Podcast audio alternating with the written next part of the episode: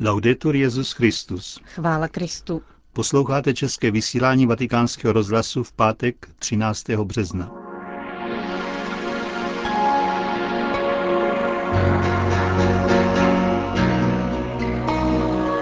Přehled aktualit z Vatikánu a pravidelná promluva kardinála Tomáše Špidlíka. To je jako obvykle náplní našeho pátečního pořadu. Příjemný poslech vám k němu přejí Josef Koláček a Johana Bronková. Zprávy vatikánského rozhlasu. Vatikán. Pokoncilní liturgická obnova nevždy dostatečně respektuje vnitřní pouto mezi mší svatou a adorací. Na její význam v celém učení církve upozornil Jan Pavel II. ve své poslední encyklice Ecclesia de Eucharistia a po jeho smrti biskupský synod v roce 2005. Benedikt XVI. to připomněl během setkání s účastníky plenárního zasedání Kongregace pro liturgii a svátosti. Učení o přepodstatnění chleba a vína a reálné přítomnosti Krista v Eucharistii je pravdou víry, zřejmou už v písmu svatém a potvrzenou církevními otci. Papež Pavel VI. v tom ohledu připomínal, že katolická církev zachovala víru v přítomnost Kristova těla a krve v Eucharistii nejen ve svém učení, ale i v životě, protože vždy vzdávala této velké svátosti kult chvály, náležící pouze Bohu. V souvislosti s tím je dobré připomenout různé významy termínu adorace v řečtině i v latině. Řecké slovo proskinesis označuje gesto podřízení se, uznání Boha za svou míru, jejímiž normami se dáváme vést. Latinské slovo ad oratio označuje fyzický kontakt, políbek, obětí, které se váže s představou lásky. Aspekt podřízenosti zakládá vztah s jednocením, protože ten, kterému se podřizujeme, je láskou. V Eucharistii se totiž adorace má stávat s jednocením s živým pánem a s jeho mystickým tělem. Řekl Benedikt XVI. v promluvě k účastníkům plenárního zasedání Kongregace pro liturgii a svátosti. Vatikán. V kapli Redemptoris Mater Benedikt XVI. ráno vyslechl první z cyklů ostních kázání od Seraniera Cantela Messi. Rozjímání bylo věnováno roli Ducha Svatého ve stvoření a přetváření kosmu. Kazatel papežského domu, podobně jako v adventním cyklu, zvolil za průvodce svých reflexí svatého Pavla. Tentokrát jde o fragment z osmé kapitoly listu Římanům, kde apoštol národů předkládá obraz stvoření trpícího v očekávání na definitivní proměnu světa. Italský kapucín se dotkl mimo jiné debaty o evolucionismu a kreacionismu.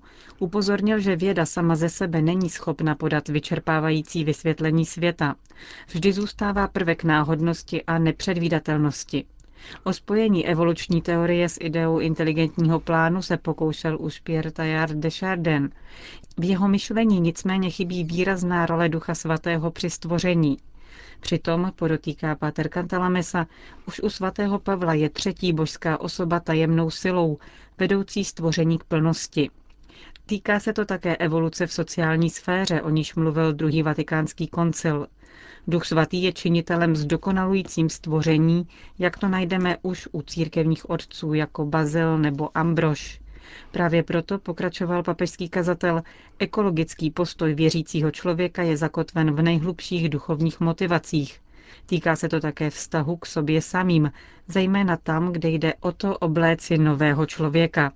Postní doba je příhodným časem k této proměně, zdůraznil otec Cantalamessa. Řím.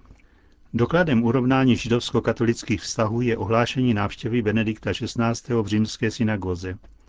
Zprávu včera zveřejnil představený zdejší židovské obce Ricardo Pacifici.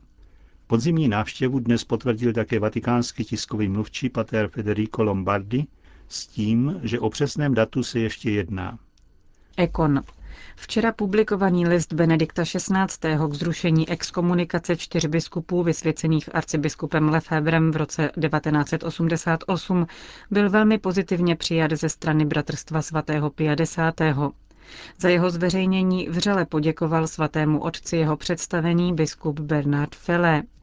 Vyjadřuje vděčnost papeži, že po záplavě protestů přenesl celou debatu na úroveň, na které má probíhat, totiž na úroveň víry. K obsahu listu biskup Fele poznamenává, že pro bratrstvo tradice nekončí začátkem koncilu, ale že právě v jejím světle chce vnímat Vatikánum sekundum i po koncilní učení. Biskup Fele parafrázuje formulace Benedikta XVI., když zdůrazňuje, že jde o plynulý rozvoj tradice a ne o její popření. Cituje také klasickou definici tradice formulovanou v pátém století svatým Vincentem z Lerinu. Držíme se toho, co všude, vždy a všichni vyznávali. V tom kontextu představený bratrstva znovu ujišťuje, že Lefebrovi následovníci jsou připraveni vést doktrinální rozhovory se svatým stolcem. Biskup Fele se rovněž plně hlásí k základní starosti Benedikta XVI. o hlásání evangelia v současném světě, ve kterém hasne plamen víry. Církev skutečně prožívá vážnou krizi, kterou není možné překonat jinak než návratem k čistotě víry, píše biskup Fele. Konec zpráv.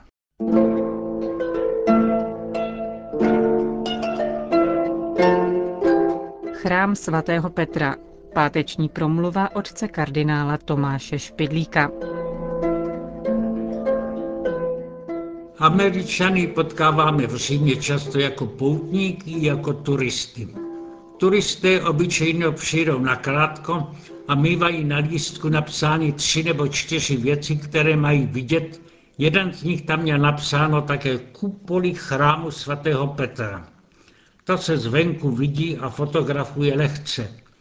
Ale dobrý turista uslyšel, že se dá také vystoupit až nahoru Netušil, jak ho unaví 2500 schodů, které se musí vyšlapat těsnou a temnou chodníčkou. Sám Michelangelo byl svým dílem nadšen. Inspiroval se kopulí, kterou vytvořil na domu ve Florencii Brunellesky. Tu se měla zřídit, jak on sám vyznal, její sestřička, větší, ale krásnější. Dva nejslavnější umělci italské renesance tu tedy mezi sebou závodili. Oč? Renesance, řečeno všeobecně, objevila krásu člověka i přírody. Že ale tu dva mistři pochopili, že se nad tou zemskou krásou musí zjevit krása nebe. Takový je totiž smysl kopulí. Chrám je symbol posvěcené země ale ta se musí otvírat, mít pohled na nebe. A co je nebe? Co tím výrem chce říci Bible? Vidíme tu vývoj, který je pro písmo charakteristický. Od významu hmotného se postupně přichází k duchovnímu. Začíná se stvořením. Na počátku stvoří Bůh nebe i zemi. Autor používá představy primitivní, jako by se země vynořila z vodu a nad ní byla klenba, na které jsou upevněny světla. Nad vší hojností zemi je moc stvořitele. Umístí jej tedy na nebe a dokonce nad nebesa nebes, to jako by nad oblohou bylo ještě jiné vyšší nebe, bydliště Boha. Ale to se dá těžko popsat jenom se konstatuje, že sama země není věčná, že její počátek a smysl je potřeba hledat někde daleko výš. Tím se toto jednoduché vypravování Bible zásadně liší od jiných kozmologií, teorií o vzniku země. Byly mytologické a dnes se snaží být vědecké ale všechny nějak předpokládají, že země a život v ní vznikne nějakým přirozeným vývojem z jakési první hmoty a ta pak se vyvíjela buď náhodou nebo podle nějakých zákonů, které ještě neznáme. Je tu tedy jakási představa, i za ní nějaké ponětí ne náboženské, ale ateistické. Není to ostatně nic nového. Už v Biblii samé čteme, jak lidé brzy zapomněli na stvořitele a hleděli využít nezávisle všeho, co jim dávala země. Výsledkem toho byla potopa, zemská katastrofa. Voda, která je zdroj života, přinesla smrt. Ateismus teoreticky i prakticky usiluje o poznání všech životních problémů bez Boha. Chce nás oslnit nespočetnými teoriemi, které mají jenom jedno společné. Neosvěcují mysl, ale mysl zatemňují, takže v této vnitřní noci jeden nepoznává druhého a vede lidi k tomu, aby se pobíjeli navzájem. Voda pak je symbol boží milosti. Teologové se ptají, může člověk bez boží milosti konat dobře svou denní práci a splnit všechny povinnosti svého stavu? Odpovídají záporně, nestačí na to naše síly. Osvětlují to přirovnáním. Úroda na poli závisí na dvou činitelé. Jedné strany říkají zemědělci, nakolik se přičiníš, tolik spole sklidíš.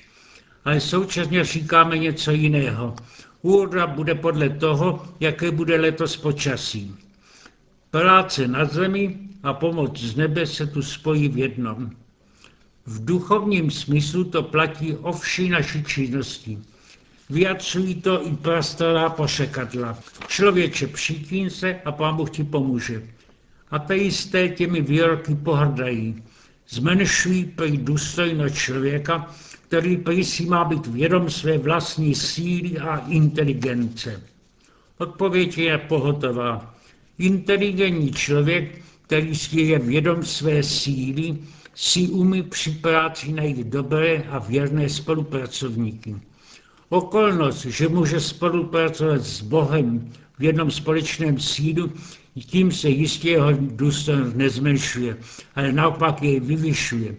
Zaručuje jeho práci věčnou hodnotu a jemu samému věčný život. Kristus sám, když dokončil své dílo na zemi, vystoupil na nebe. Ale dva nebeští andělé ujistili apoštoli, že se zase vrátí. Na ikonách je to vymalováno názorně. Ježíš se představuje jako vystupující do výši neznámé sféry. Ale na zemi stojí dva bílí andělé a mezi nimi Marie jako symbol církve uprostřed apoštolů. Je tu znázorněna by stála svatá změna. Kristus jako člověk vystupuje na nebe a nebe ve formě andělů sestupuje na zemi. Tutéž myšlenku vyjadřuje i kopule v našich chrámech. V jejich vrcholku bývá obraz Krista, jak žehná zemi, zatímco na pozemském oltáři dole se slouží eucharistická bohoslužba, povznášející lid boží ze země k nebi.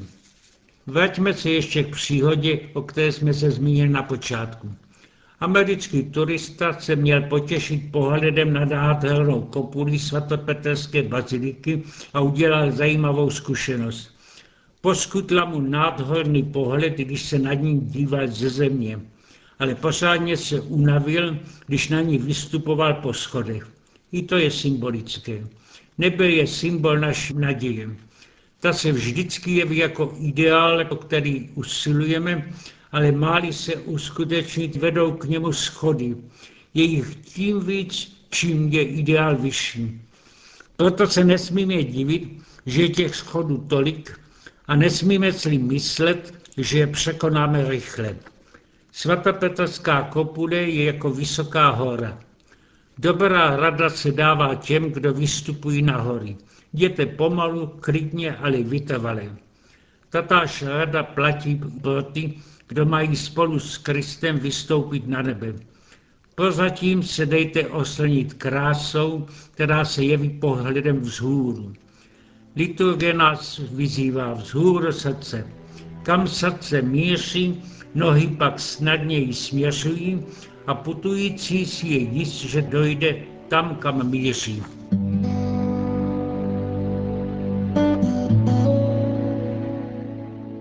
To byla promluva kardinála Špidlíka. Končíme české vysílání vatikánského rozhlasu. Chvála Kristu. Laudetur Jezus Christus. thank you